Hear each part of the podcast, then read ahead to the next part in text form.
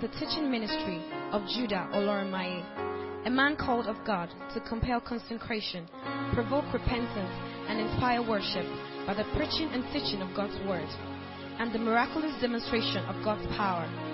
God's word is about to hit you as light and strength. Get ready for an encounter with grace. and verse 16 to 18. Matthew 6 and verse 16 to 18 is the text we are reading. Moreover, when ye fast, this is Jesus himself speaking here. Okay, this is New King James, so let's just read it the way it is written. Moreover, when you fast, do not be like the hypocrites with a sad countenance.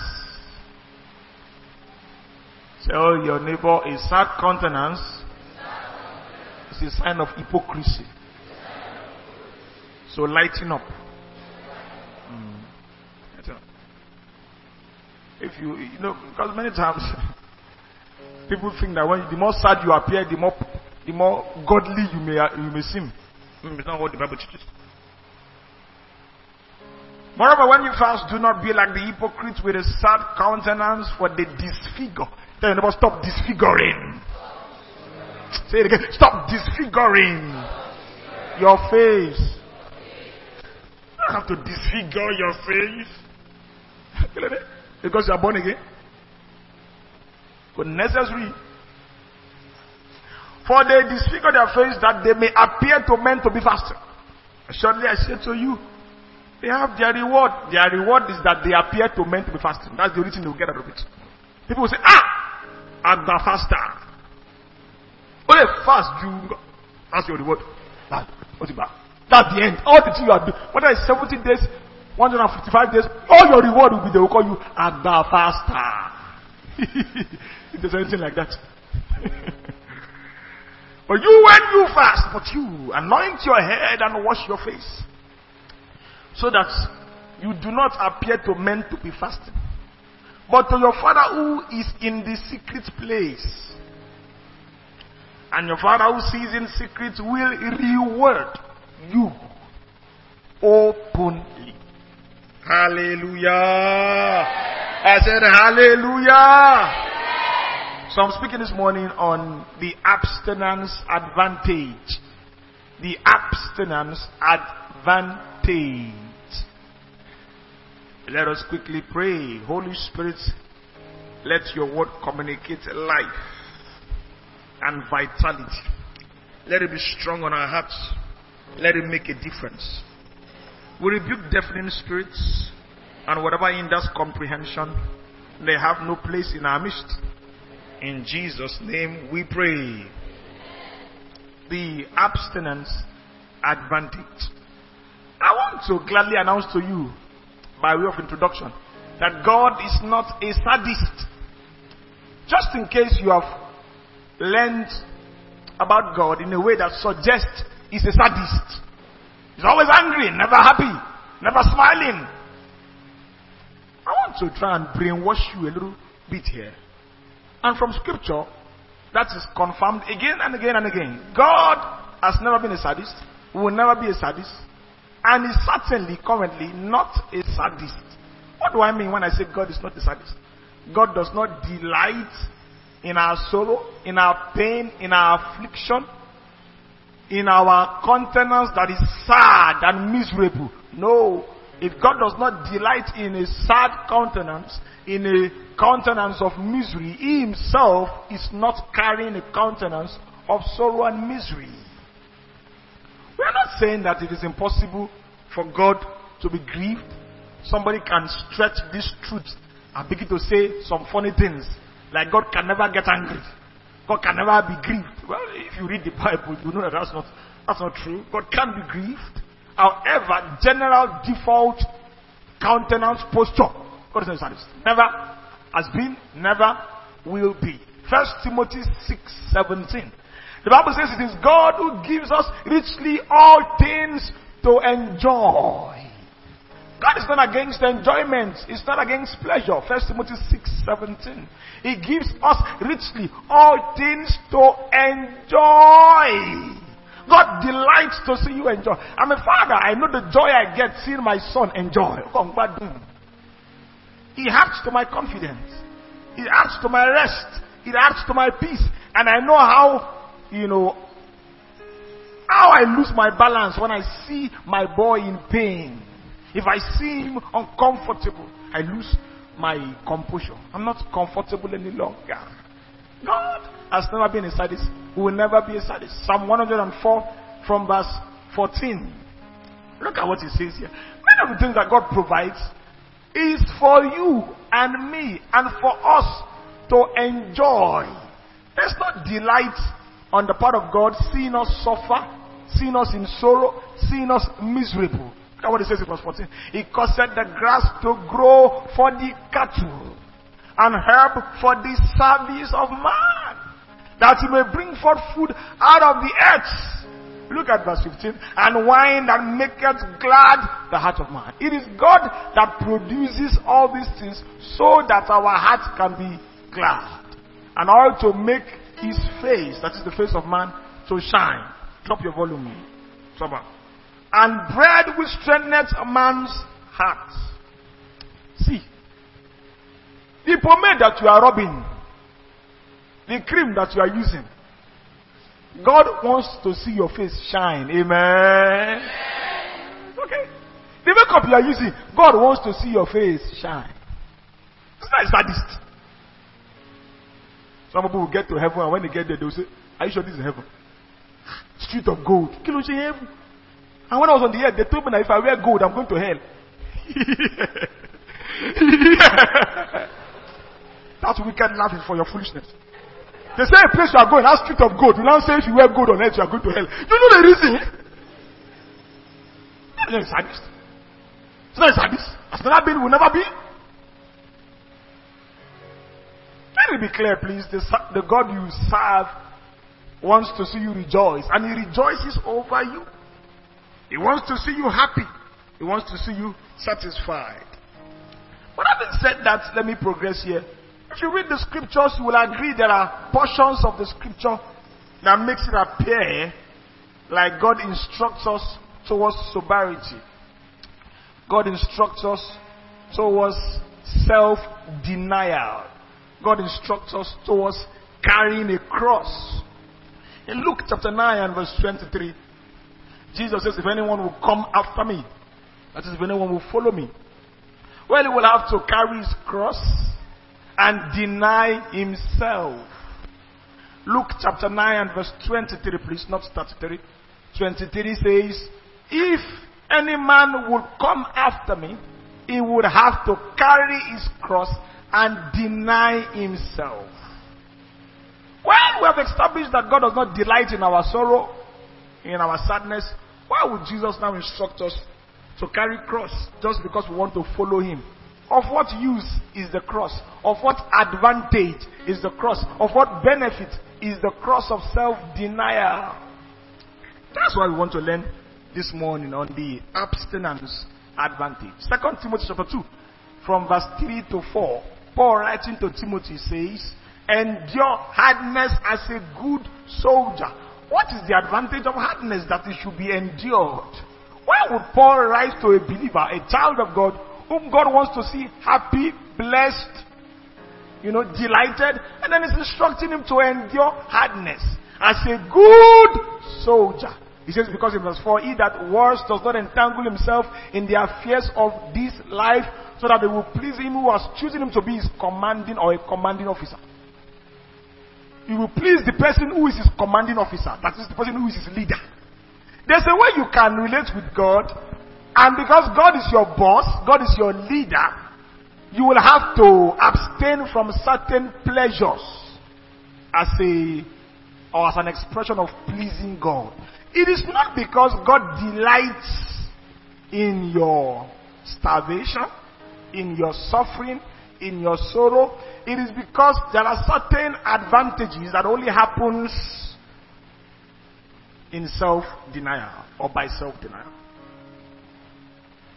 Some months ago, we taught you about Christian suffering. How many of you were in church when we were teaching that subject, Christian suffering? Nobody wants to suffer, and even God does not want to suffer. He doesn't want you to suffer. But in the present earth, there are certain things you cannot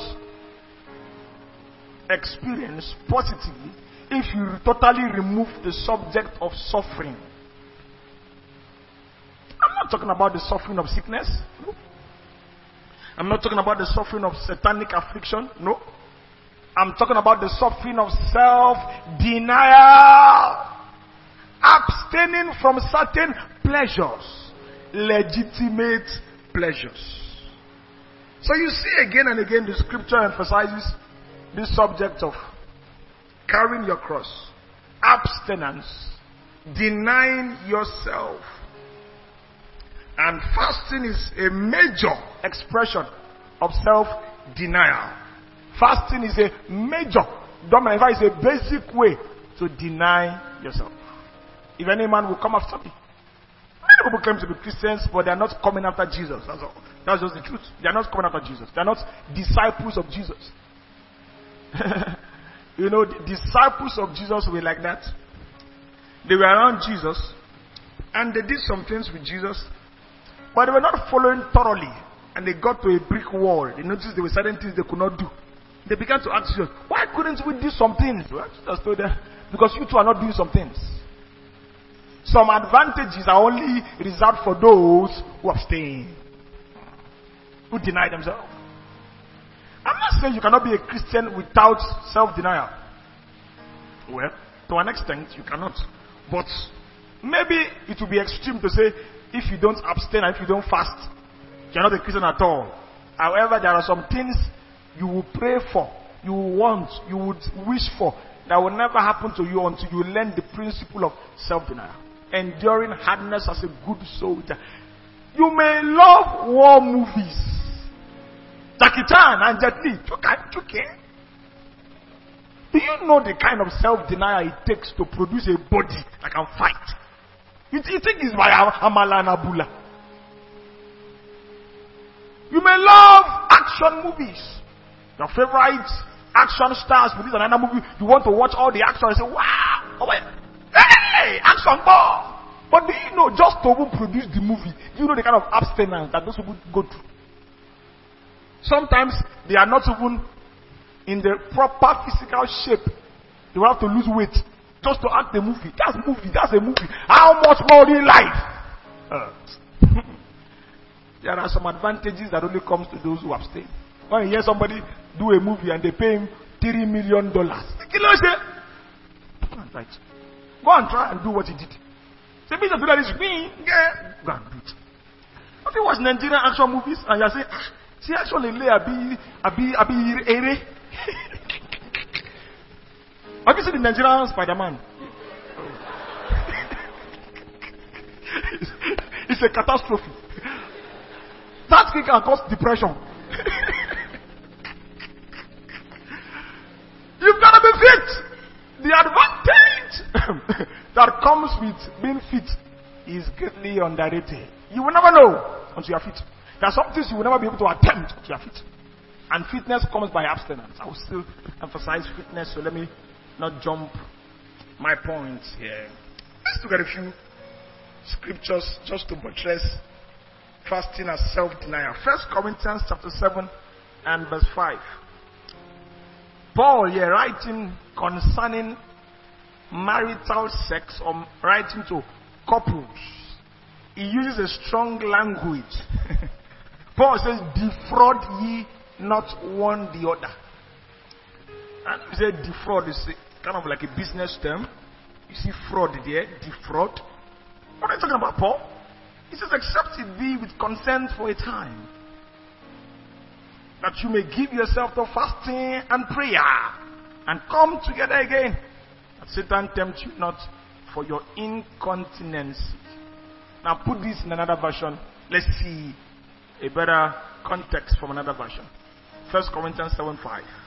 Speaking about marital sex and abstinence. Any other version, please. Do not deprive each other of sexual relations. Married people, please. Amen. Amen. Amen. Context. Somebody cannot just quote the scripture out of context. Always say context. Context. So, and even the Bible says that as a, as a girlfriend, you should, not, you should not defraud me. It's not talking to boyfriends and girlfriends.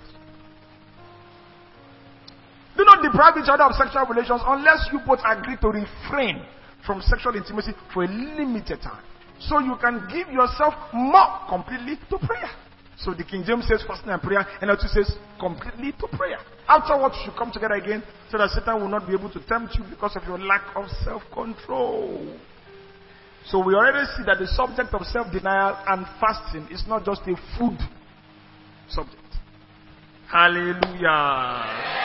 And for many of you, even though we often emphasize food fasting, what you need to fast from and abstain from is actually not majorly food. Some of you are not foodies. You don't really like food. But for you, food is stress. So when we begin to talk about abstinence fasting, for you, you should be thinking, what do I need to abstain from? What do I need to fast from? Since I don't like food. Since food is not pleasure. You know, there are children that growing up, eating food is punishment. They have to beat them to eat. Oh, what a judge! What? What? Maybe because the child is sick or the child is not just like food or something like that. So when it's fasting time, that's why they're very happy. In fact, fasting time is pleasure time because there will be no beating and punishment for not eating. The point I'm making here is this everybody's got something that they take pleasure in. You've got to confirm what is yours. I know mine. I know the things that I do. If I continue to do them, I can forget God.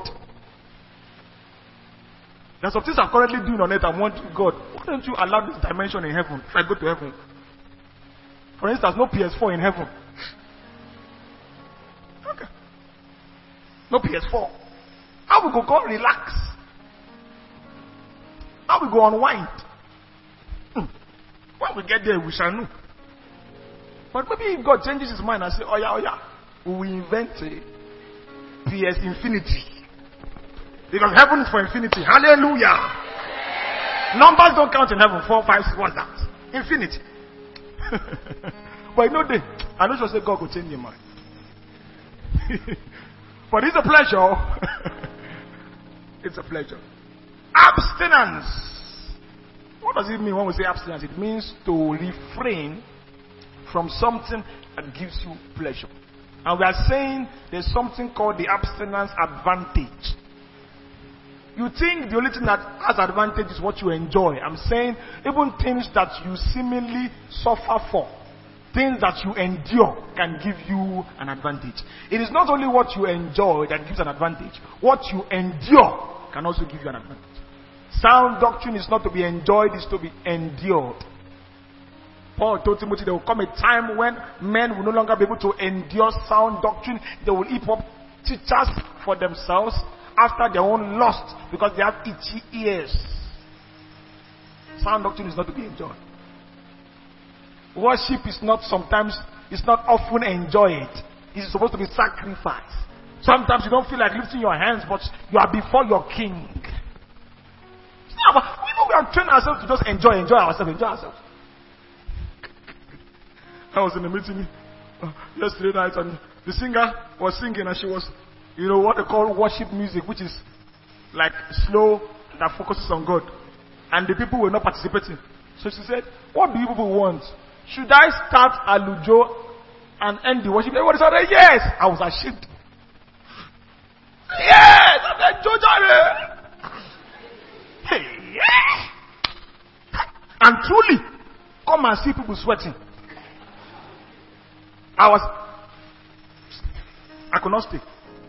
That's when I said, I have to leave here now. Why do you say that worshiping God irritates you? Excuse me. How do you say that what belongs to God is not something you ever want to do? But once it's something that you can vibe to, you, you certainly want to connect. How are you a believer with of the mentality? How are you? That please his commanding officer. He doesn't entangle himself in the affairs of the I'm not against Alujo music. But uh, you see, the way the church of God is being trained is very, is very, is very dangerous. Now, somebody, you know what, what shook me the most was the person singing actually said, "Should we stop worshiping God and begin Alujo?" And this, the yes was resounding.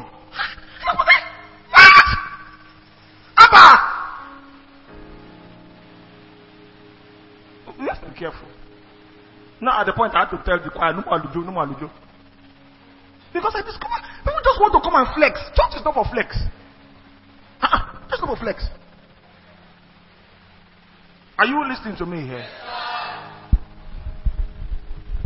So, abstinence, fasting. We cannot be pleasure obsessed as believers. And I'm saying, even some of you, maybe what you need to fast from is Alujo music. I'm talking about Alujo gospel. To fast from. You too, they dance. But you know if you stand in faith. If they use your leg dance, you know if you stand in faith. Have you seen Polynesia dance? Hey! But have you also seen him pray? Have you seen him work miracles? Eh? So if you say, eh, I go and the dance, but NHS said they do miracle now. We have seen your dance. Where are your miracles?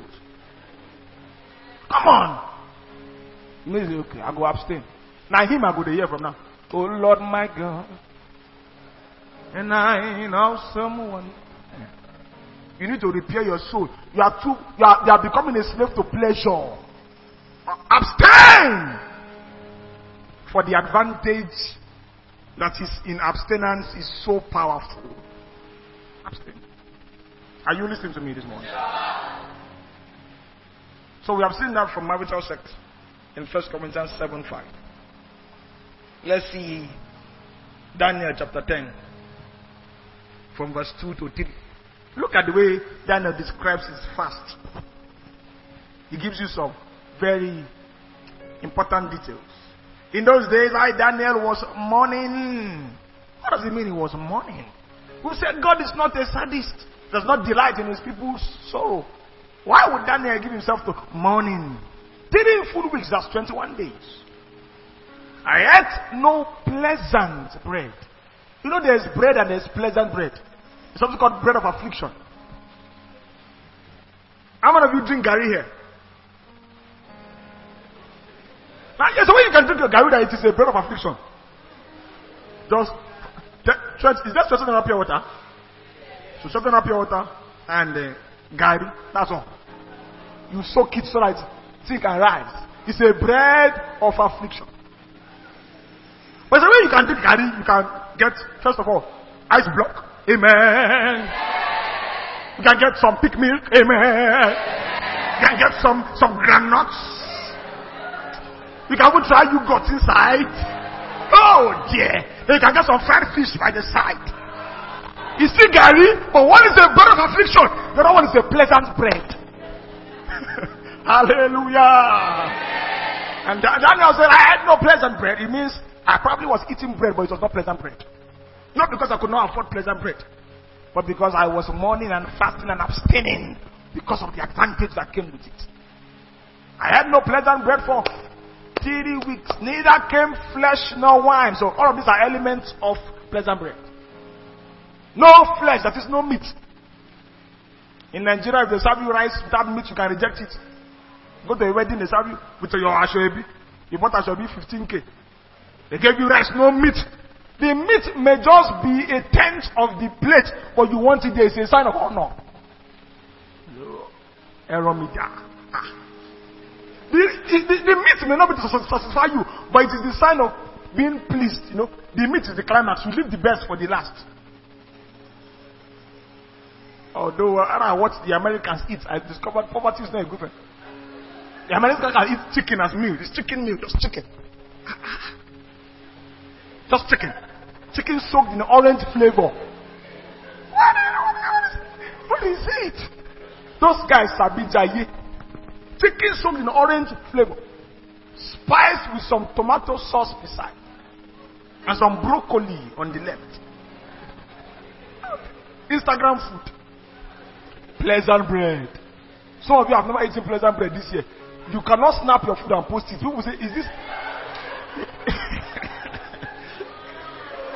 It's not pleasant. It's not. God will change your levels, don't worry. On Father's Day, my wife made a pleasant bread for me. Oh. A bread that you have to pray for strength to eat. Because the, the, the mountains must be devoured systematically. You will be confused where should I start from? If not that Perez was, was threatening me that if you don't start, I will start. I had to quickly, uh, let me start somewhere. Daniel said, No pleasant bread came, or I did not eat flesh or wine in my mouth, neither did I anoint myself at all. So the phrase anoint myself at all refers to even his dress code. His abstinence was not just food. We read in Matthew 6 that you should anoint yourself when you are fasting. So it speaks about an appearance that does not allow the world know you are fasting. But then is also teaching here that there are dimensions of fast that you get involved in. You, you, you refuse to put makeup. Not because makeup is sinful, but because you, you, you are fasting from some luxurious things.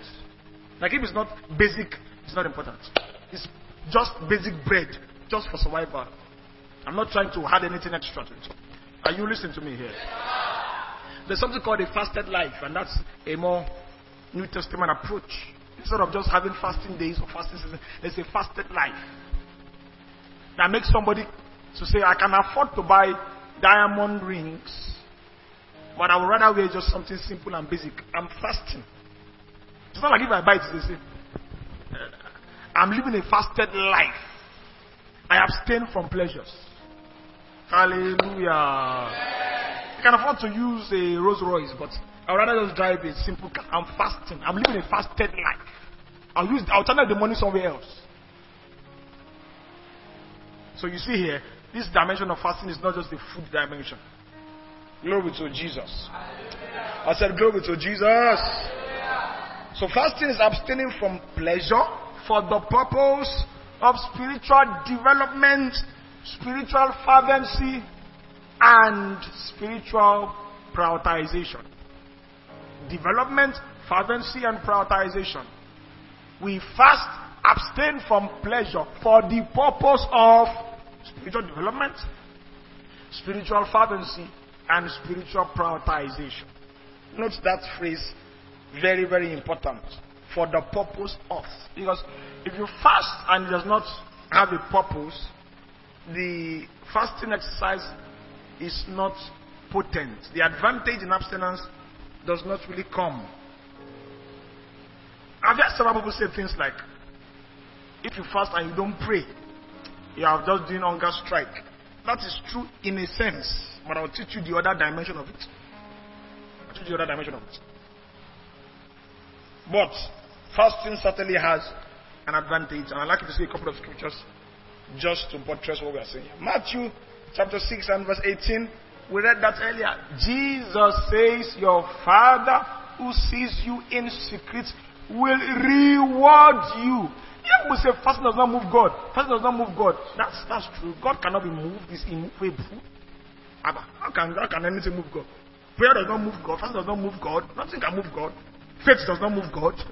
God cannot be moved. We're talking about human positioning here, not God's movement. Hallelujah. Your father who sees in secrets will reward you. So to say there's no reward in fasting is not true. There's a reward, certainly, except Jesus was joking here. There's a reward in fasting. So you've got to ask yourself, what is the advantage of my abstinence? You've got to discover it. Many people don't abstain because they have not been taught on the advantage of abstinence. The more you learn on the, uh, the advantage of abstinence, the more you see that you are motivated. Some of you need a motivation. You need a motivation. It's not because you cannot abstain. Yeah, I mean, our family we don't used to fast. It's nothing like that.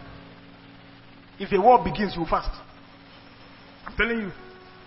There are difficult conditions that compel fasting. That one is now not fasting for the purpose of spiritual development. It's fasting because there's scarcity of resources. What you think cannot do, you do it. You break your own record.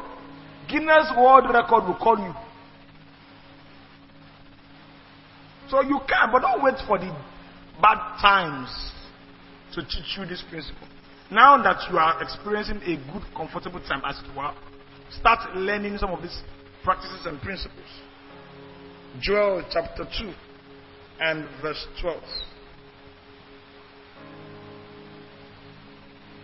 Therefore also now said the Lord, turn ye even to me with all your heart and with fasting and with weeping and with mourning. We have established God is not the sadist, yet he commands his people to fast and weep and mourn. Why? Because there's an advantage in this act. I'll soon show you, you know, in a very practical way. There's an advantage. Fasting, weeping, and mourning. Daniel in um, chapter 9. We read chapter 10. Let's see chapter 9.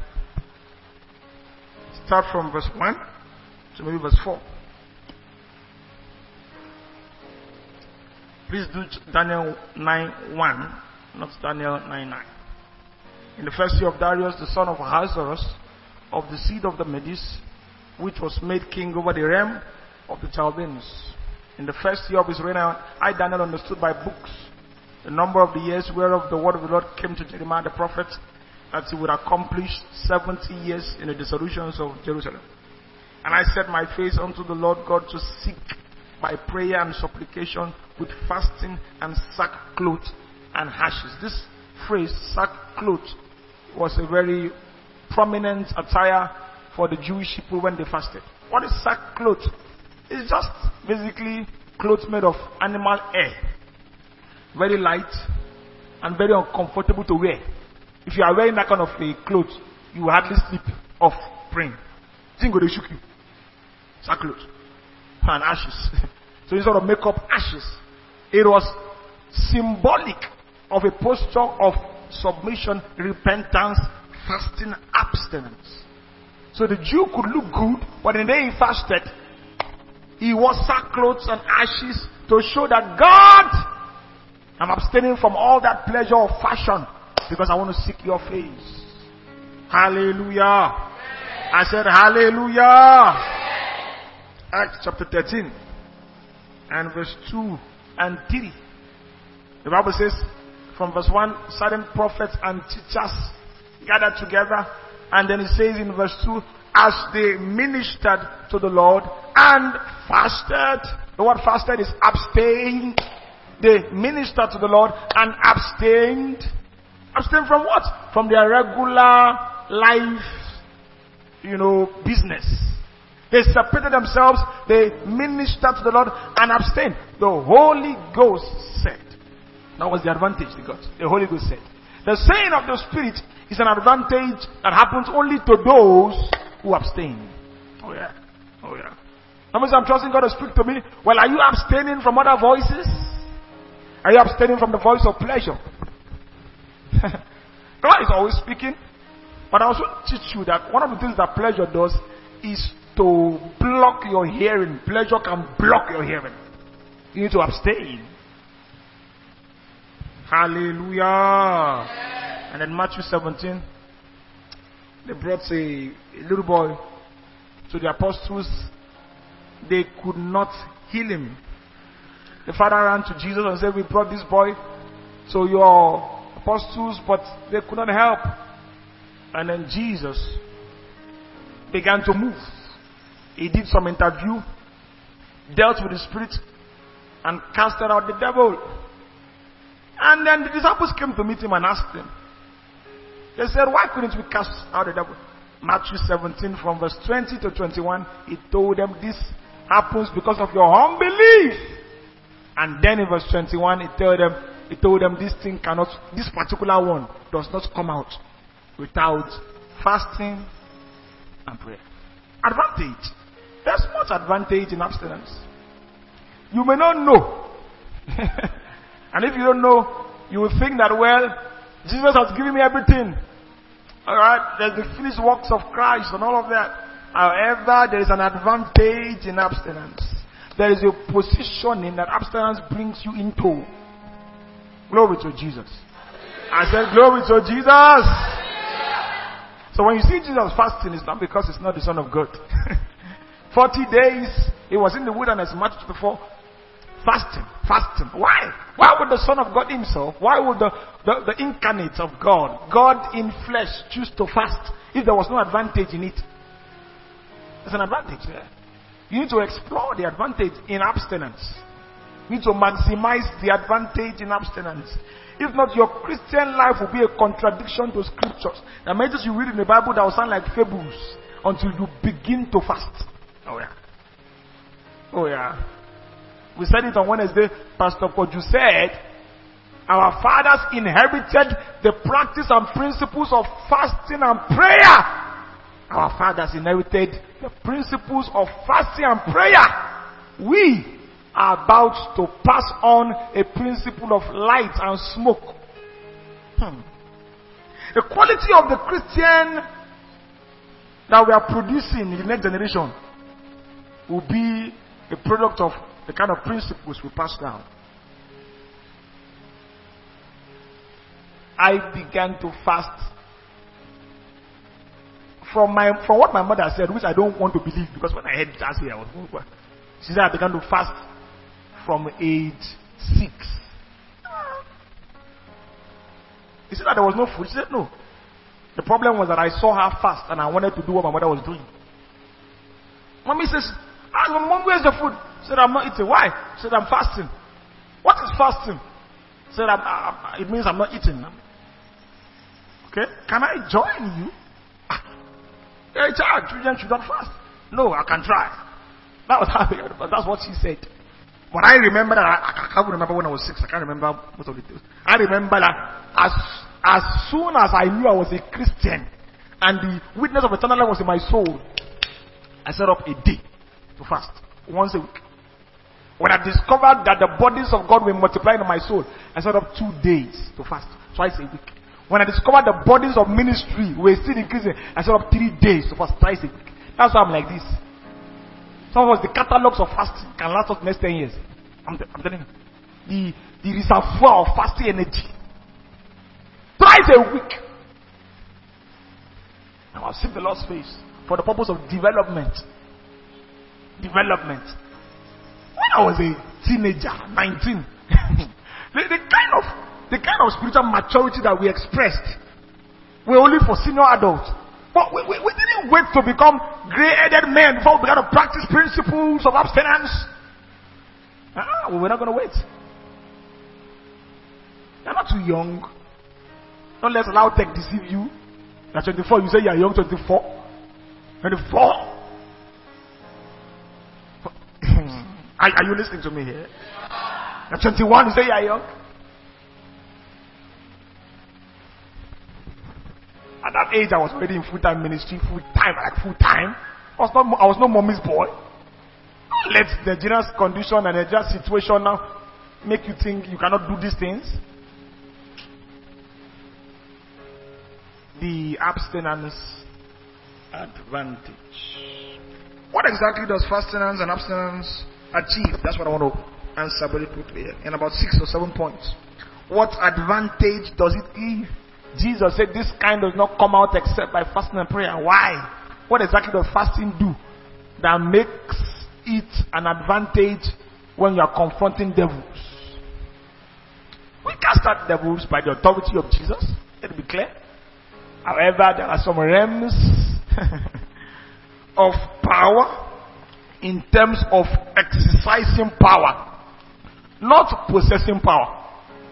In Christ, all power is possessed by prayer, fervency, and fasting. All power is expressed. It's not the possession that is the believer's problem, but how are you expressing power? Even it is a spiritual law. Even amongst occultic people, witches and wizards, they know the power of abstinence. So, want to go and do an operation? Ah, it's a blood operation the, fasting. Don't touch your wife for two weeks. It's a, it's a spiritual principle. Spiritual principle. Oh, God, practice it. the Jews, particularly the Pharisees, fasted twice a week. In their days, twice a week. The believer should be more self controlled. Listen to me, there are many instances where you see Jesus eating, and in fact, it was like he was eating too much. He's always breaking bread, eating. They called him a glutton and a wine babbler. Say John the Baptist came fasting. This one, he's always eating. That's because when he fasted, he did not fast in public. Nobody knew he was fasting. But he was fasting. So when they asked him, and he said, This one does not come out by, except by fasting and prayer. The disciples said, Ah, Bad Nobody in public, nobody knew Jesus used to fast. they called him a glutton, a foodie. He was always eating, so they thought. But there was a secret of his life abstinence. The first advantage of fasting, of abstinence, is that it helps you to experience the corporate blessing of the group that you may belong to. This is with respect to corporate fasting. There are individual blessings, there are corporate blessings. There are private, personal fastings, there are corporate fastings. The one our church began today is a corporate fast. I fast as an individual, but there is a corporate fast that the church declares. It is very good to want to participate in the blessing of a corporate house.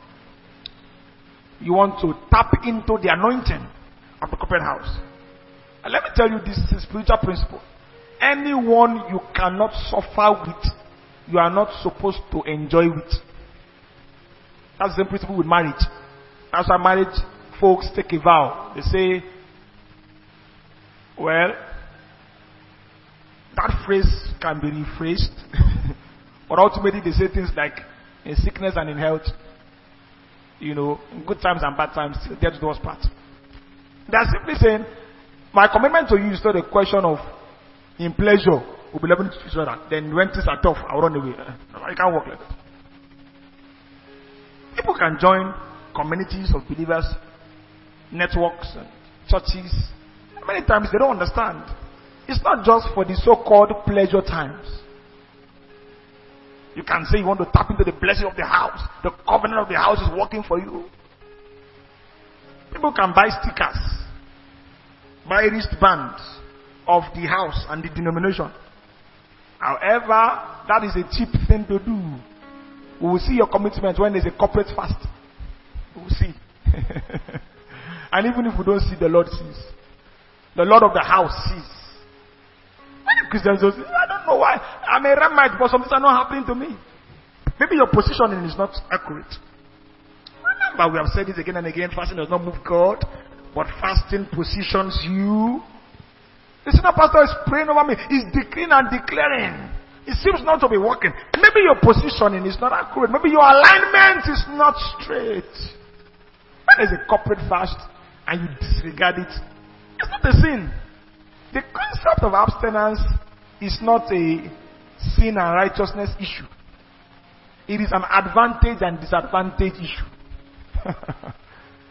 the apostles, if they don't fast, you see a sin, ah, can it be a sin? But there's some demons you won't cast out. You count your cost and decide what you want. Count your cost. Hallelujah. So when there's a corporate fast, one of the ways to experience the corporate blessing is to participate. Look at it in Jonah. This story is very remarkable and very instructive. Jonah chapter 3, from verse 4 to 10. I'd like you to pay attention to the details of this conversation. And Jonah began to enter into the city a day's journey, and he cried and said, Yet forty days, and Nineveh shall be overthrown. So the people of Nineveh believed God and proclaimed a fast and put on sackcloth from the greatest of them even to the least. The greatest of them meant even rich people participated. It was a corporate fast. It was not a personal, private fast. It was a national fast. Are you still following here? Are you still following here? Raise your hand and say, I have understanding. I'm not dull of hearing. I have comprehension. Light is in my soul.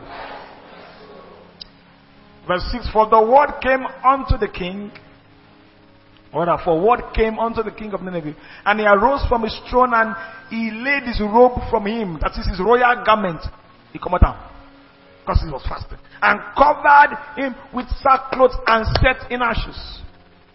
And he caused it to be proclaimed and published through Nineveh by the decree of the king and his nobles, saying, Let neither man, look at next statement, nor beast. Even the animals participated in the corporate fast.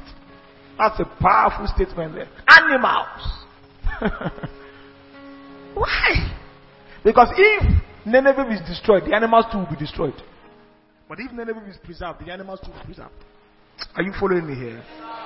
Neither man nor beast, herd nor flock, taste anything, let them not feed nor drink water.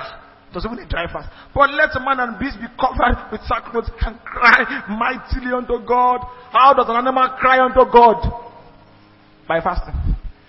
Their fasting was a statement. and cry mightily unto God, yea, let them turn everyone from his evil way. So they fasted and repented from evil and from the violence that is in their hands. Who can tell if God will turn and repent and turn away from his fierce anger that we perish not. So for them, they thought their fasting was going to turn God. Meanwhile, they were turned in evil. It was their fasting that turned them to God. Are you following here? They thought, oh, God will turn. No. It was actually that they were turned in the other direction. They were turned towards evil, turned towards destruction. Fasting now turned them back to God. Verse 10. And God saw their works that they turned from their evil way and God repented of the evil that He had said that He would do unto them and they did it not. This evil was because of their own wickedness. It was a harvest of their wickedness. Once they repented by fasting, then wickedness no longer befell them. So it was not really God who turned, it was they who turned. Are you following here now? But look at it in the last verse of chapter 4. That is verse 11. Remember that the animals fasted. Is that not so? Look at Jonah 4:11. Look at what God said. When God repented, the prophet was angry. Say, ah, wickedness will not come upon them again. They will say I'm a false prophet. Ha! He was getting depressed. God said, ah, should not I spare Nineveh, that great city, wherein are more than six score thousand persons? Flip this in another version. Let me know what six score thousand means. Put this in the NLT. 420. 120,000 persons, human beings, that cannot discern between their right hand and their left. Thank you. Go back to us. Go back to the King, King James, please.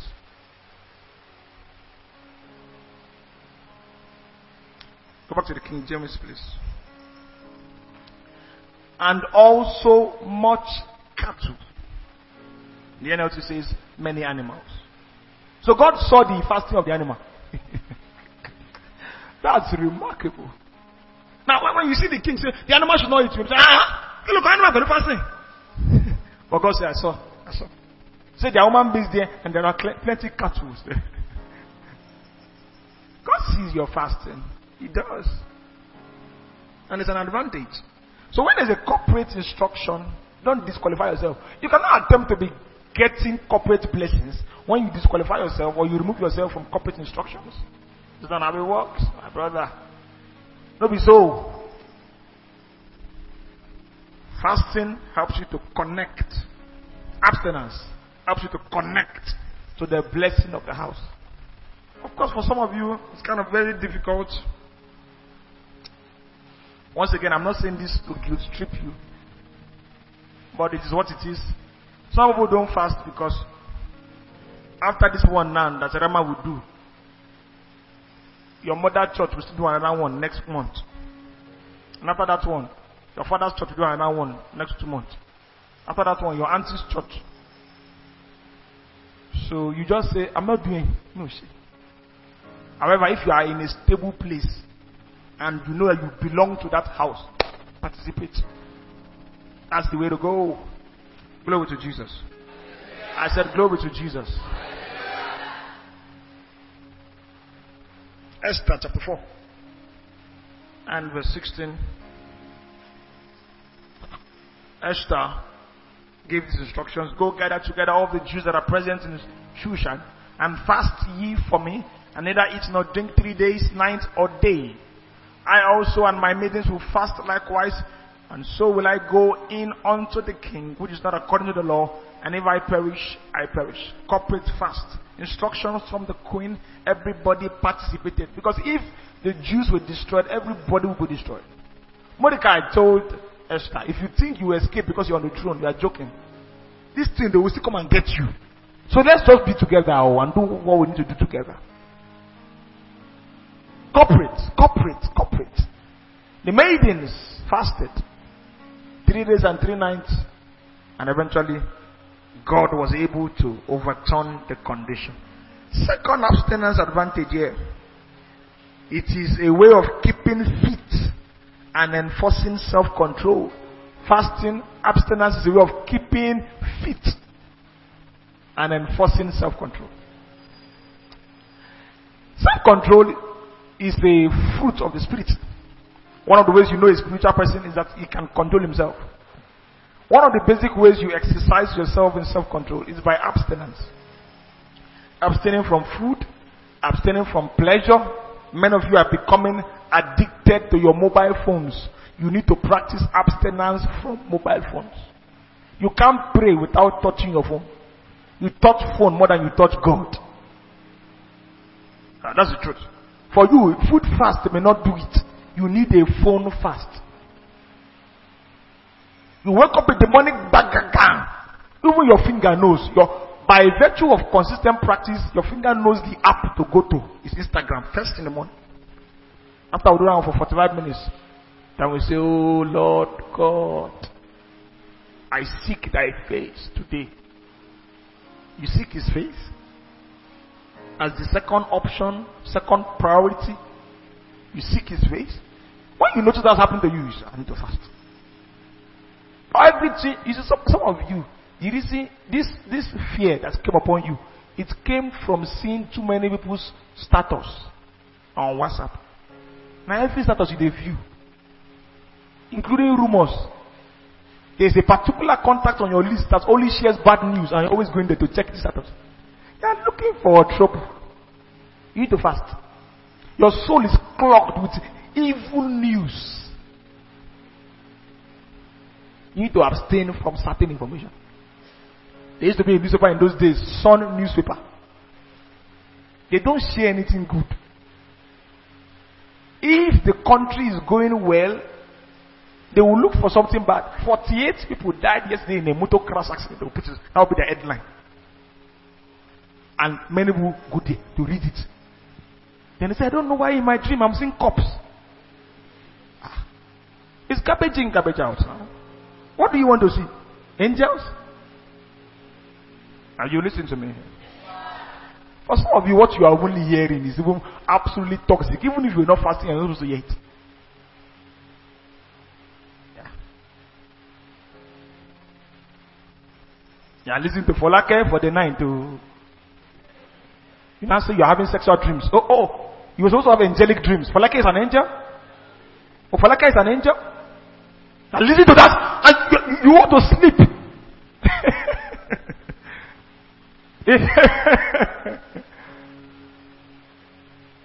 you need to abstain from certain things. You need to fast away from certain things. You say it's not showing, does not affect me. Unload me. Worry, don't worry. It is whatever you sow, you shall reap. It's a, it's a law of the earth. Are you listening to me here? So you need to abstain from certain movies. Because your, your, your, the energy of your holiness is becoming extreme. Even when it hits its period, where supposed, your body supposed to that's so holiness, holiness. They, what music? You're listening to Westlife and the Backstreet Boys. When I get that feeling, I need sexual healing. This is that kind of music. I don't know why I'm just horny. Anybody touch me like this? Ah. You need to fast. There's no self control again. Say, I cannot control myself. Of course. How can you control yourself? How, how can you, with what you are putting into your soul, you can't control yourself. Say I'm coming back. I'm not guilt tripping you. No verse if you don't vex. Should be on a Bible the teach. There is an advantage in abstaining. Self control. First Corinthians chapter 9 and verse 26. Paul speaks of himself as an athlete. And he talks about being temperate in all things. The word temperate in all things refers to being self-controlled. I therefore so run, not as uncertainly, so fight I, not as one that beateth the air. Look at verse 27. But I keep my body under and bring it unto subjection, lest that by any means, when I have preached to others, I myself should be a castaway. Go to verse 24.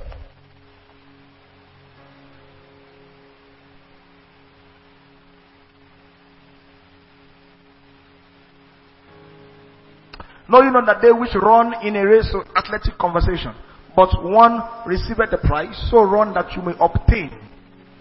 Verse 25, please. And every man that striveth for the mastery is temperate. The word temperate is self-controlled in all things. Self-controlled in all things. Eating too much will wreck your life. Sleeping too much will wreck your life. Too much pleasure will wreck your life. If you are going to be a master. Master. Masters have to be temperate. Self-controlled. Self controlled. Paul says, I know that sex is legal in marriage. But hey, you guys must still learn how to practice abstaining from what is legal. Otherwise, you won't be able to give yourself to fasting and prayer. And Satan will tempt you for your lack of self-control. There are husbands when they travel like this, the wife cannot have rest. Because the wife knows the man. That this one, since the day we said I do, they must do. Amen. Yeah. No self control. Someone like a goat. So, where are you? I, I, I, just left the hotel room. Put it on video. I want to see where you are. We know you. Alaba, we know you. Your body know the rest. That's not a lie. That's not money. That's, there's no there's no advantage that kind of heart attack life. because somebody's is not self-controlled. So it's not about the legality of a sin. Is not a sin. Leave that one. We're talking about for spiritual progress, spiritual fervency, spiritual development. We fast. We abstain. And it's a very good expression of self-control. How can you control the world when you have not controlled yourself? How can you control demons when you have not controlled yourself? How can you control principalities and territories when you have not controlled yourself? That's why this kind does not come out except by fasting and prayer. The abstinence advantage to keep fit. Many of you are not fit. You are not fit. You cannot endure. You cannot stand. The truth is that the reason why some of you cannot go through one hour prayer is because you are not fit in your spirit. You are not fit. There's fitness in sport. The football season is on a break, for instance, right now. I don't maybe they've resumed, I'm not sure. They're on a break. Usually after the season is over, they're on a break. And during breaks, people go on holidays. Sportsmen go on holidays. Many of them begin to eat what they should not eat normally if there was a football match. Some of them become very fat. When they come back to the season's training, the coach cannot work with them again. You see, somebody had a good season before. There is a footballer currently still playing. His name is Eden Hazard. In his days, he was one of the best. Maybe second to or third to the Ronaldo and Messi rivalry. One of the best. He had a dream move to a club, Real Madrid FC. And then during holidays, he lost fitness. So happy, he partied all night and drank all night and ate all night and ate all day. He got that extra weight. When the coach saw him, he said, Are you Eden? Are you Eden Hazard? Are you the same Eden Hazard? The one we bought for hundred million dollars? Why are you like this? Holiday knee, holiday loafer. Stay on the bench. The man never recovered till today. Three years since that incident, never recovered. not fit anymore. Talent is overrated if you are not fit. You see the Ronaldos and the Messi of this world, you see them play 50 games a season, no injury. Fitness. It's not about talent. Fit, fit, fit. But if you're going to be fit, you can't be eating everything. You can't be giving yourself every kind of pleasure. It's a discipline, a temperance that comes with sustaining relevance at the highest level for a long time. I've seen several, several talented sportsmen that did not stay fit. Did not stay fit. There used to be a Ronaldinho. He, he made many people fall in love with football because he played football with a smile on his face. For him, football was just fun. Work was play for him. always smiling, always dancing. But he suddenly be, became fat. They sold him off. Ah, that man should have at least been a superstar for at least 10 years. His, his talent was outrageous. But he would not keep himself fit. Be going. Some of them even ended up committing crimes because they got drunk. They, they were locked up in police cells. Because they could not control themselves. You see, you need self-control. Your entire life can wreck in one minute of madness.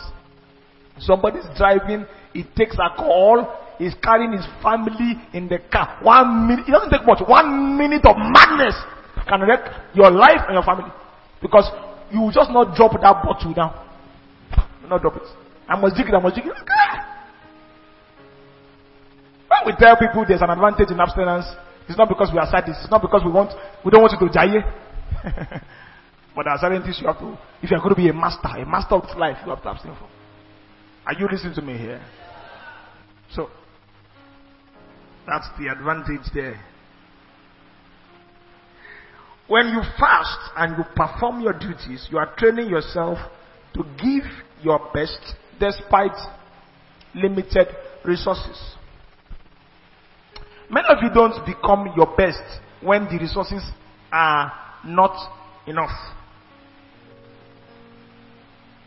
Some of you, this is not your best version, and you have blamed the lack of resources for it.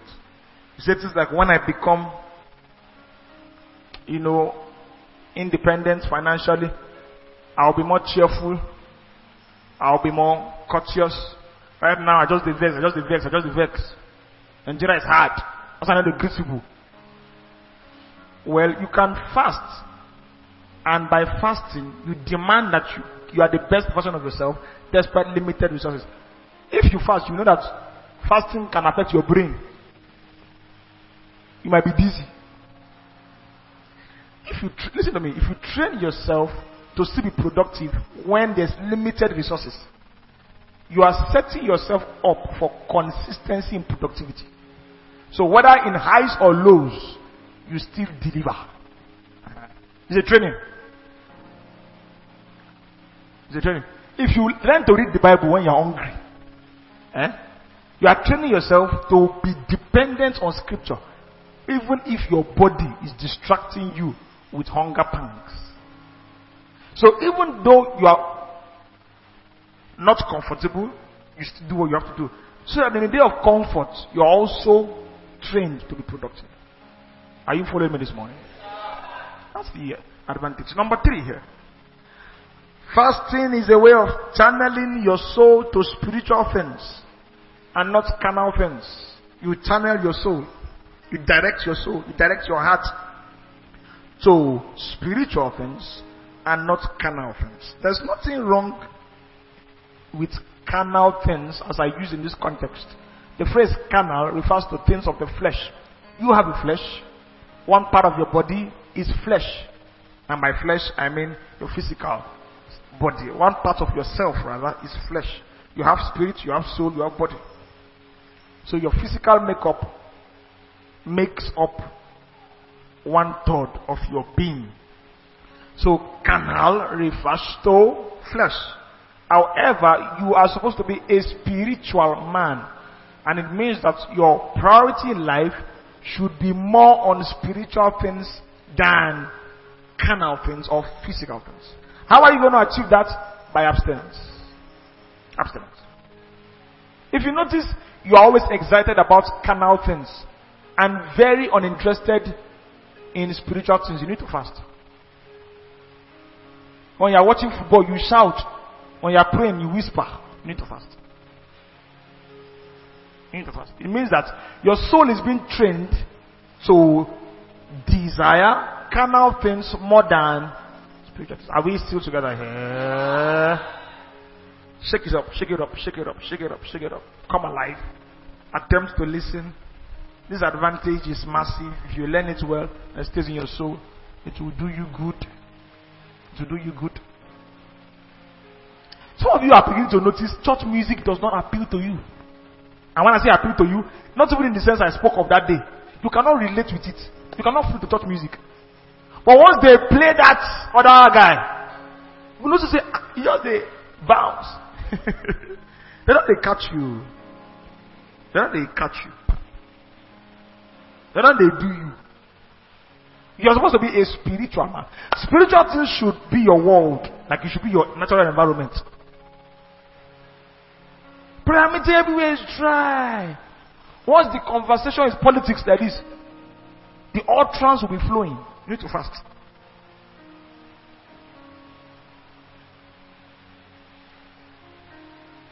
So, fasting channels your soul in the direction of spirituality.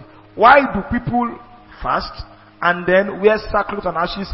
Because jewelries, all those things are carnal things. Not because they are sinful, but they are things that beautify the flesh.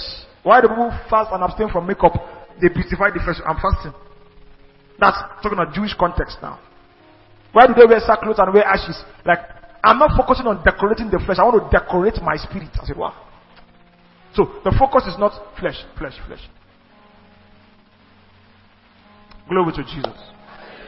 And this is a very important faith principle because Jesus taught it in Matthew 17 and verse, verse 19 to 21. So they asked him, Why couldn't we cast out the devil? He said, Because of your unbelief. First, because of your unbelief. And then in verse 20 and 21, he now explains the unbelief issue. Okay? He talks about in verse 20, because of your unbelief, for verily I say to you, if you have faith as a grain of mustard seed, you shall say unto this mountain, remove ends to yonder place, and it shall remove, and nothing shall be impossible to, unto you. They did not have a faith issue, they had faith. The problem was that they had faith and unbelief. Are you listening to me here? So fasting removes unbelief. How? When you abstain from natural things, which is not just food. For instance, abstain from natural information. Some of you are afraid of sickness because of the information that you have exposed your mind to. You are always feeding on natural information. You don't feed on supernatural information. So, although you have faith as a Christian, on Sunday you get faith. On Monday you hear natural information, you get unbelief. So your unbelief is countering your faith. Do you understand me here now? Let us skip through some headlines. I don't read stuff like this. I don't watch stuff like this. I don't hear stuff like this. Just skip through. Why? Because that will add unbelief to my faith. And that will now choke my faith and make it unproductive. When I hear something like something's incurable, I skip. No matter what it is. Not, not, with God, nothing is impossible. What do you mean by it? It's not curable. So, if you hear with God nothing possible you have faith. When you hear, no matter what happens, the person will see that it is incurable. You have unbelief. And they are not, doing so it neutralizes one another. Abstain. You may need to abstain from your favorite media app. It may be just for one month or one week, but you see you feel better. You see, and you are lighter in the realm of the spirit. Nothing is choking your faith anymore. I've told you some of you are afraid because of all the things you watch on people's WhatsApp status. Who never share good news. Crying emoji from morning to night. Why? And you too, you now notice the spirit of sorrow is upon you. Of course, we know where you got it from. We know where you got it from. Abstain. You can control what you see, control what you hear. Not just skip. Next, skip. Next. I'm looking for good news. I bring the gospel. I hear the gospel. Hallelujah. That's how it works. So if you don't understand this principle, your faith will be choked by unbelief. Unbelief. So you abstain. You see, the principle of pleasure whether food pleasure, marital sex pleasure, entertainment pleasure, all of those things, what they do is that they energize your focus on the natural senses. The sense of sight, smell, taste, touch, and what now? Hearing. They activate your soul in that direction. So somebody says, until I see, I will not believe. That's because he, he does not fast. What I mean, he does not fast. He does not give himself to supernatural supplies. He only does natural things. When we pray, what we are doing is that we are talking to a God we cannot see. That's a spiritual act. You are talking to a God. You can't see the God, oh. but you are talking to a God. That's a training in the spirit. So your soul now knows that there are personalities that exist that are not visible to the natural sight. Your soul knows that. Your soul knows that. And the more you do that kind of thing, your soul is trained to believe in the invisible. And there, there comes a point where your soul now catches up with the senses of the spirit. So you begin to see in the spirit. You begin to taste in the spirit. You begin to smell in the spirit. My father used to smell demons. His natural smelling was very bad. But when he's around demons, there's a smell, it just comes out. There's a demon here. This person has to be prayed for and sometimes be cast out. He begins to smell it. Because he has exercised himself so much that his soul now catches up on the senses of the spirit. Fasting and prayer. Uh-huh. That's how it does. But when, you know, you can train yourself to master the smell of your mother's rice. Are you listening to me? So when your wife begins to cook, you just know this one is different. All my life as a single man, I ate from my mother's pot. I know the smell. I know that there's a particular, there's a signature smell and taste. Then you begin to change it because you now have a wife. Who cooks better than your mother? Amen. It's all by exposure. By exposure, your senses are trained to recognize. So you may say, I cannot see God. I don't hear from God. If you stay praying and fasting, your soul will now begin to catch up with the energies of the Spirit. And the senses of the Spirit will now begin to make sense to you. That's the advantage of fasting and prayers. That's why we fast. We wait on God. We abstain. If you don't, you cannot be a faith man without abstinence. All the great men of faith that I have read of, that I know, even in contemporary times, Bishop Oyedepo reads more spiritual literature than natural literature. Bishop reads generally. Of course, he owns about three universities, he's a reader. But the man reads more spiritual things than natural things. That's why he can operate in faith. Smith Wigglesworth, who is described as the apostle of faith, it was a taboo to bring a newspaper to his house. If you want to bring it, you drop it at the door, you enter. You can't bring newspaper into my house. It tells you, I only feed on supernatural information. It says, because all his newspaper is bad news. They don't say anything good there. If those people existed in our time, I don't know if they will have a media platform, a media page. They may not. If they have, they may not use it. Or they may just use it to post. But they won't be on Twitter reading what every, every, every dick and Harry is saying. They won't be that. Feeding on, on the word of God. You can't build faith just by feeding on what is true. If you feed on what is true and also feed on what is false, you can't build faith. You add unbelief to your faith. That's what happens. Glory to Jesus. I said, Glory to Jesus. So, as I'm talking to you, I want you to begin to examine what, what do I need to fast from? What do I need to abstain from? What pleasure do I need to remove my soul from so that I can channel my soul in the direction of supernatural realities? Okay. Um, point number what now? I think it's number four. Fasting clears your soul and removes the hindrance to divine communication. Fasting purges your soul, it removes and it strips your soul of the clogs that hinder divine communication. Now, for those of you who are really listening to me and who want to practice some of the things I'm teaching you, try and give yourself an experiment. Let's say you are active on a particular media app. Fast from it for three days and check your dream life. You will see a difference. Just three days. Check your dream life. You see a difference. Ah. There's some things I will not be seeing before. Now I'm seeing them. You see, that is because there's noise that is, you see, everything you read is a voice. Amen. Amen. Everything you read, everything you hear is a voice. And it stays in your soul. Your soul traps it. So a man listening to 1,000 people because he's following 1,000 people on Instagram, listening to, he's listening to 1,000 noises every day or 1,000 voices. That can be, become a very loud noise. By the time you're listening to 1,000 voices every day, it becomes a noise in your soul. Why prolonged fasting is advantageous is that some of these noises cannot be removed just by one day. Because if you're listening to 1,000 voices every day for one year, and you say, I want to fast for three days, before that noise would subdue in your soul, it will take a while. So always encourage when you're you fasting, try and fast prolonged. I'm on a 40 days media fast. 40 days. And 40 days is really the recycling season. It's, a, it's like when we say 40 days, it's like another life starts again. So, in 40 days, I hope to achieve a heart that is void of noise. And so I can hear God better. I still hear God, but I know that it will be sharper when I abstain from the noise. You understand what I'm saying here? Simple Christian spiritual principle. Abstain. Are many things that are noise in your soul. The movie you watch is a noise in your soul with respect to making a marital decision. I think is it Tunde or John. And then that movie, the name of that guy was Tunde in that film.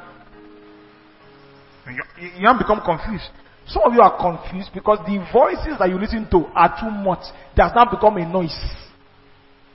So you need to practice stillness, quietness of soul, so you can really hear God. So in Acts chapter 13, it says that silent apostles and prophets. Now, listen, for people to be called apostles and prophets, they heard God normally.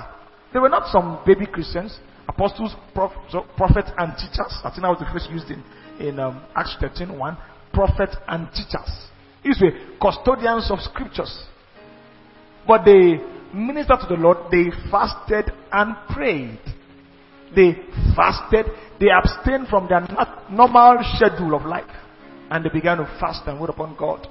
And then the Holy Ghost said, in other words, they were now able to tune into the frequency of the Spirit. By frequency, I'm talking about like a radio signal. Parrot FM, Ogumosho FM are always active on the air. If you are not tuned into the signal, you cannot hear. And if you are tuned and there is noise around you, you will still not hear. So shut down the noise. It's not like God has stopped speaking, it's that there's so much noise. Are you listening to me here? So much noise. Shut down the noise. How do you shut down the noise? You fast. You fast. You abstain. You abstain. Abstain from some news, some news feeds, from some entertainment, your soul is taking pleasure in those things.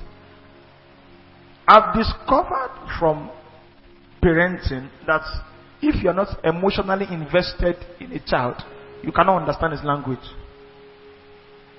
So parents can come to you if the if the lights go out and the lights restored. Parents has been taught to say, "I am the light of the world." However, because his speech is not clear, you may hear him and it will sound like I write on the wall. That's what it will sound like. But what he said is, I am the light of the world. It takes emotional investment in him to know and separate his words when they sound alike. There's a level of emotional investment in God that you get to that even if someone is trying to clone God's voice, you still know God's voice clearly. Are you listening to me here? So, when your emotions, your pleasure, and delight and thrills is only in unnatural things, there's a way it stops you from hearing God's voice clearly. Yeah. Glory to Jesus. So, advantage of abstinence, it removes the clogs in your soul so that you can tune into the frequency of divine communication effectively. There are two more points here concerning the advantage of abstinence. The fifth point is that fasting is the statement of honor and value for God. It is a statement. Your fasting actually is a speech. What statement are you making when you are fasting? You are saying, I value God and esteem Him more than my appetites. God, I value and esteem you more than shawarma, more than PS4, more than watching football. My value for you and esteem for you is more than that. So I'm taking a break from this to say it. Are you following me here? It's not only prayer that God hears, God hears fasting. And when you say or you refuse to fast from things that are hindrances to spiritual development, you're also making a statement. You are saying, My value for this thing is more important than my value for God. That's what you are saying. You've got to show value in God. If I'm watching a football match and it's a very interesting match, and my wife calls me because by principle of several things, including responsibility, by principle of responsibility, my wife should be more important to me than 22 men trying to score a goal. I will leave the football match because my wife say, "This is a close I'm saying I value her more than that thing. Are you getting me now? If I don't, I am also saying something that this football match is more important than whatever is worrying you. So your, your fasting is a statement, and God hears you loud and clear. When you fast, God hears you. When you don't fast, God hears you. Very clear. The things that give me pleasure, God, I can leave them because of you. In fact, I have left them because of you. Because I want to find pleasure in you. Uh, God hears you. That's a statement. That's a loud statement on the spirit. God hears you, Satan hears you. It's an expression of honor and value for God. And so when Jesus was tempted in Matthew chapter 4 and verse 4, and he rejected the offer to turn stone to bread, and he said, Man shall not live by bread alone, but by every word that proceeds from the mouth of God. He was making a statement by abstaining from that miracle working power that turns stone to bread. He could turn stone to bread, but he abstained from it. And the statement that he was making was that God's word, after 40 days of abstinence, is more important than breaking the fast. That's what he was saying. I will break the fast, but I must hear God's word first. God's word first before the food. Don't just fast to while away time. Fast is an expression of honor and value for God. God, I'm making a statement. My statement is simple. I value you. I'm abstaining from things that will give me pleasure naturally because I value you. I consider your pleasure the climax of all pleasures. I value you. I value you. You are my delight. There is nothing sweeter than you. And even though I've not tasted you yet, I'm abstaining from other sweet things because I want to prove and show that you are the sweetest of them all. That's what you are saying when you're fasting. Hallelujah to Jesus. All right, one last point here. Fasting gives fervency to prayer. Abstinence gives fervency to prayers. Every Christian agrees that prayer is powerful Many Christians don't agree that fasting is powerful, but actually, fasting is a good addition to prayer. And you see it combined in scriptures again and again and again. When people prayed and they wanted to make their prayers more fervent, they fasted alongside. In Acts 13, they fasted and prayed and ministered to the Lord. Why? Because fasting gives fervency. What is fervency? Heat. It gives heat. He gives fire to prayers. And that's because what, you see, the power of prayer can never be experienced until you pray fervently. According to James 5.16. He says the effectual fervent prayer of a righteous man produces tremendous power. You don't see tremendous power because you prayed. You see tremendous power because you prayed fervently. How do you pray fervently? Add abstinence to your prayer. including food, abstinence, including pleasure, abstinence, including media, natural information, abstinence. Many of you have noticed when you are praying, you are distracted by something you watched yesterday, something you saw yesterday. That is choking your prayer fervency. Abstain! Abstain. Take some days off. Every time I pray, I'm always thinking about this thing I saw on the media. I'm off it, Sherry. I want to focus on prayer. That's what it says in 1 Corinthians 7 5. So that you can give yourself thoroughly to prayer. Because pleasure can be very distracting. Everything that your brain enjoys can be a source of distraction to your spirit. Are you listening to me here? Everything your brain enjoys can be a source of distraction to your spirit. So sometimes you systematically abstain. Abstain, abstain, abstain. So that your the, the energy from your spirit can radiate over your soul. He says Elijah was a man of like passions like we are. Yet he prayed. James 5 and verse 17. Yet he prayed that the heavens give no rain. So this result was not just a prayer result, it was fervent prayer result, meant he probably fasted alongside his prayer. Fasting. Oh yes, Elijah fasted. Fasting man. To have fervency to prayer. How does that work? Well, it's a pressure principle. I was watching a short documentary on how water is actually the most piercing force of nature. Water. Water. The water you drink can actually cut rocks to pieces. Water. How? Pressure. Once pressure is applied, and then it is in a hose that is very narrow, a particular centimeter, and you now put pressure on it like shooting a water gun.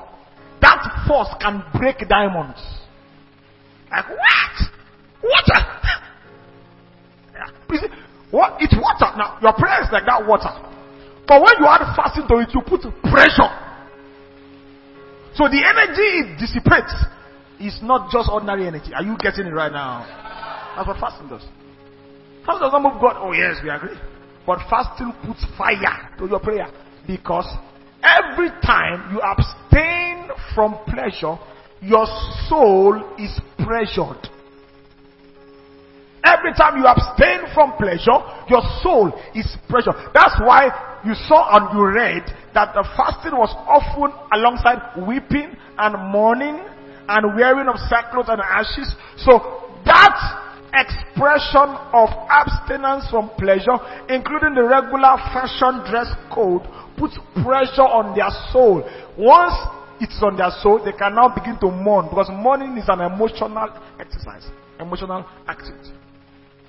And like we said in the beginning, although God is not a sadist who delights to see us mourn, many times that is the only posture that can bring us back to focus on God. Yeah. Are you learning this morning? I'm not trying to bully you to fast. I'm trying to give you the advantages so that in the day you want to fast and you are lied to that there's New Testament, we don't fast. There's nothing like fasting.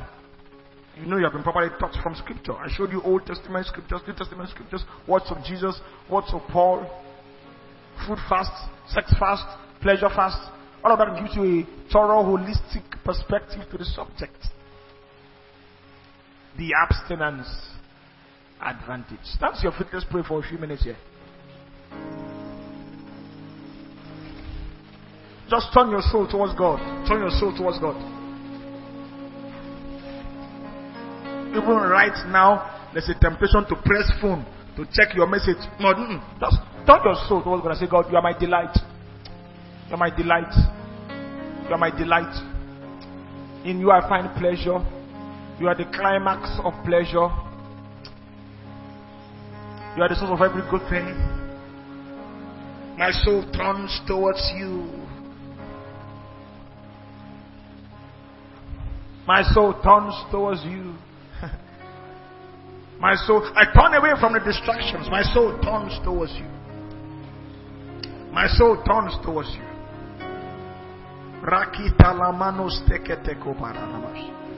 My soul turns towards you, and I don't see you yet. But my soul looks upon your face. I abstain from the sights of nature. I abstain from the sounds of nature. My soul turns towards you. To hear the inaudible, to see the invincible, to touch the intangible. My soul turns towards you. I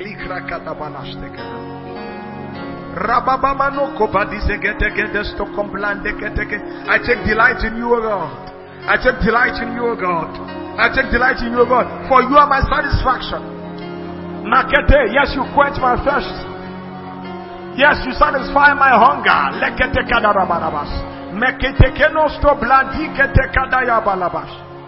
Lebrande kete kelebosta kata kata kata yalabararamas. In you my soul turns towards. And you see me right now. You see me right now. You see me right now. I may not see you, but you see me. You see me. Lekete kada. I honor you. I value you above all things. Above things in heaven, above things on earth. I value you. I value you. Katakala bararabash. Lebroste kene kobati kete kada kata labanash. Oh, thank you, Jesus. Thank you, Jesus. Thank you, Jesus. Thank you, Jesus.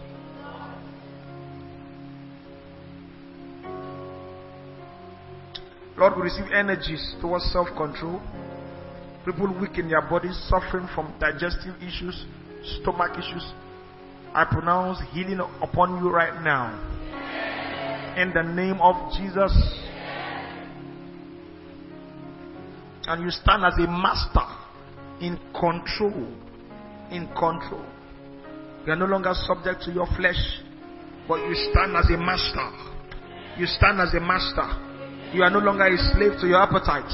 You stand as a master. And as you exercise yourself in righteousness, you experience the advantage of abstinence. In the name of Jesus. Pray a few more minutes. Pray a few more minutes. Pray in the Holy Ghost. Let's get some fervency in prayers.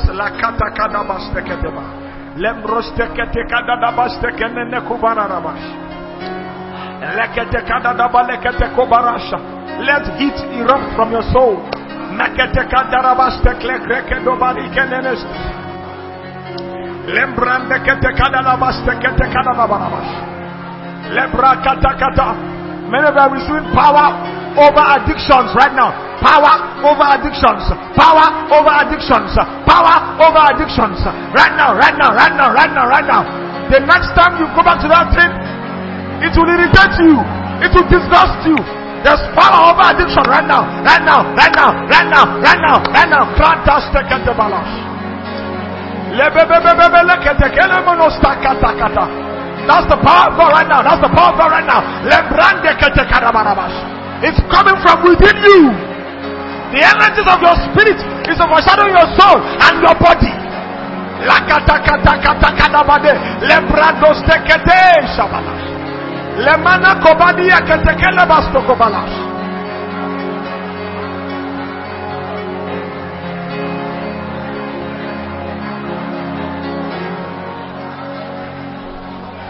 My daddy, my daddy baby singing. I will be singing and dancing and shouting for the rest of eternity. My daddy, my daddy, your baby is praying. I will be singing and shouting and dancing for the rest of eternity. My daddy, my daddy. My daddy, my daddy, your baby is singing. I'll be singing and shouting. I'll be singing and dancing and shouting for the rest of eternity. My daddy, my daddy, your baby is singing. Your baby is singing. I'll be singing and dancing. I'll be singing and dancing and shouting. I'll be singing and dancing and shouting for the rest of my daddy, my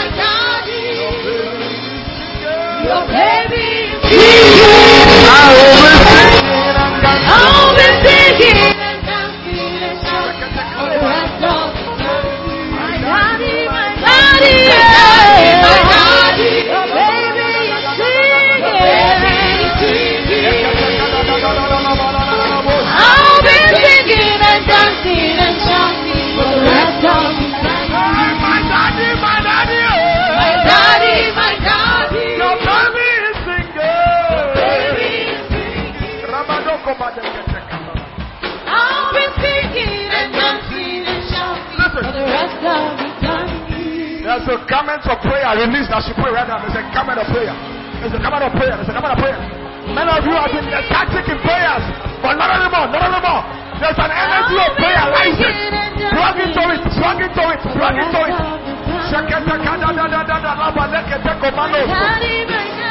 Your baby is singing. Your baby is Shaketa kada da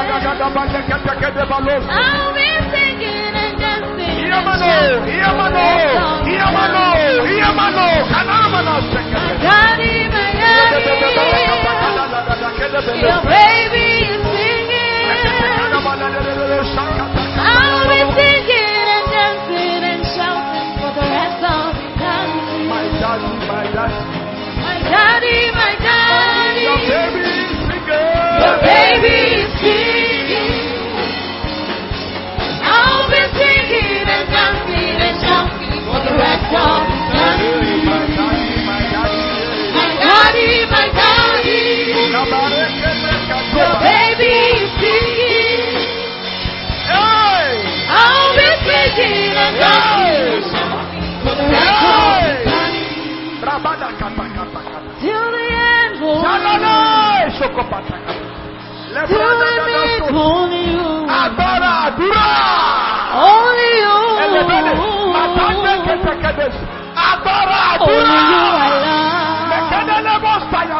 Till only you. Till the end, only you. Only you. Only you. Only you. Till the end, only you.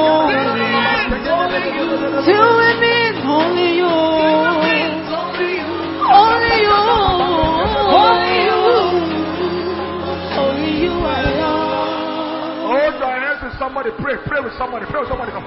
Let it spread. Let it spread. Let the flames of burdens spread here. Rebecca Stombra Kita Kete. I will pray. I will pray. I will pray. I will pray. This week, this month, I will pray. I will pray. In the strength of God.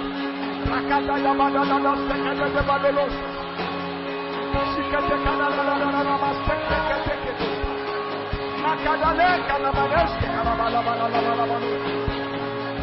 Prayer power! Prayer power! Prayer power!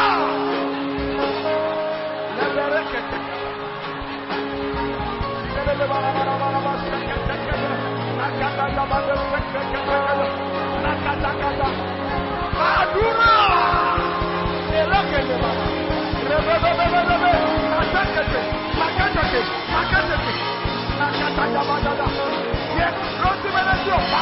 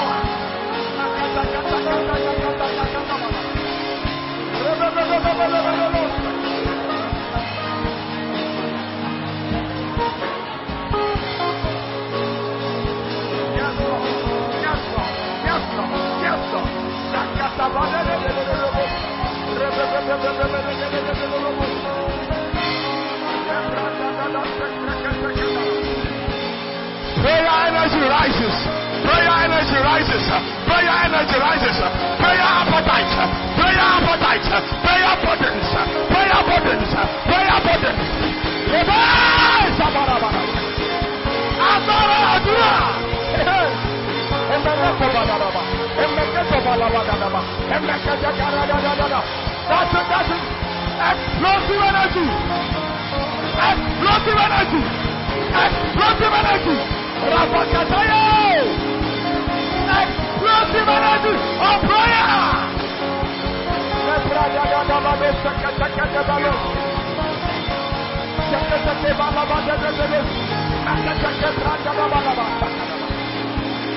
Let it rise, Jesus.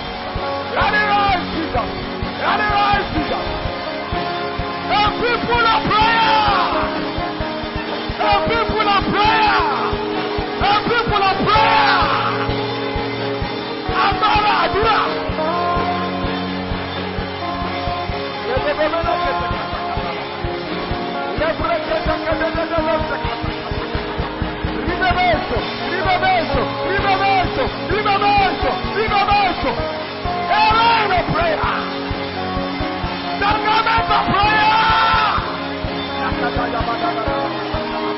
Ebele kata kobani kata.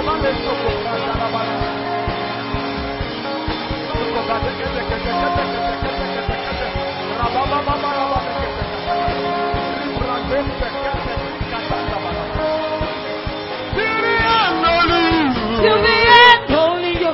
Till the end, only you.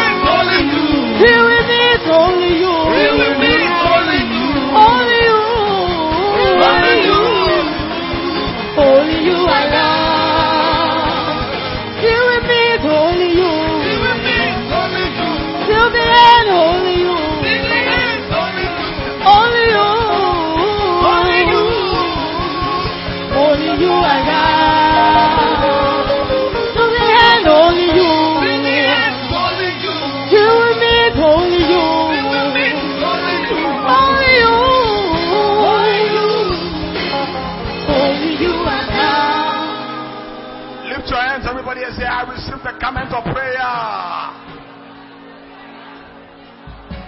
I receive the garment of prayer. I receive the garment of prayer. Thank you, Holy Ghost. The spirit of grace and supplication. Oh, thank you. Thank you. Thank you. We will pray. For the hand of the Lord is upon us to pray and to produce tremendous power in prayer. The weight upon our shoulders are broken off. And we are fit to pray. We are fit to pray. We are fit to pray.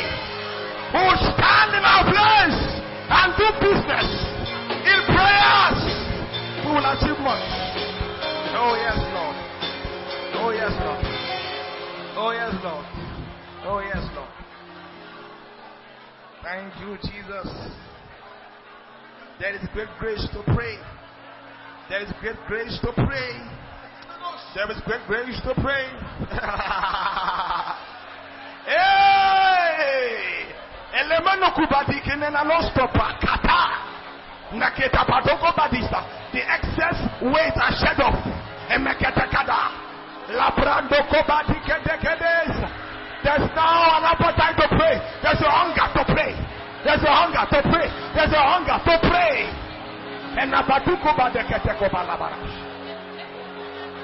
Glory to God. Glory to God. Drop your hands. Drop your hands. Drop your hands. Thank you, Jesus. Just thank the Lord. Just thank the Lord.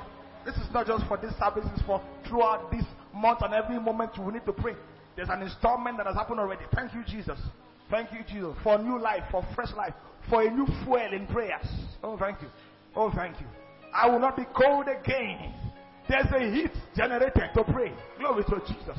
Lamba koros takata. Thank you, Jesus. Thank you, Jesus.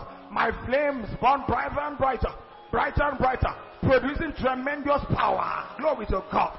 Shakatakata. Although I'm a man of like passions, my prayer has tremendous impact. By prayer I open the heavens. By prayer I shut the heavens. Oh, thank you, God. We trust that you've been blessed by this teaching. We look forward to receiving your testimonies, prayer requests, and feedbacks. You can send us a mail at judahmaye at yahoo.com. That is J U D A H M A Y E at yahoo.com. Till next time, remain in the consciousness of God's word and power. Thank you.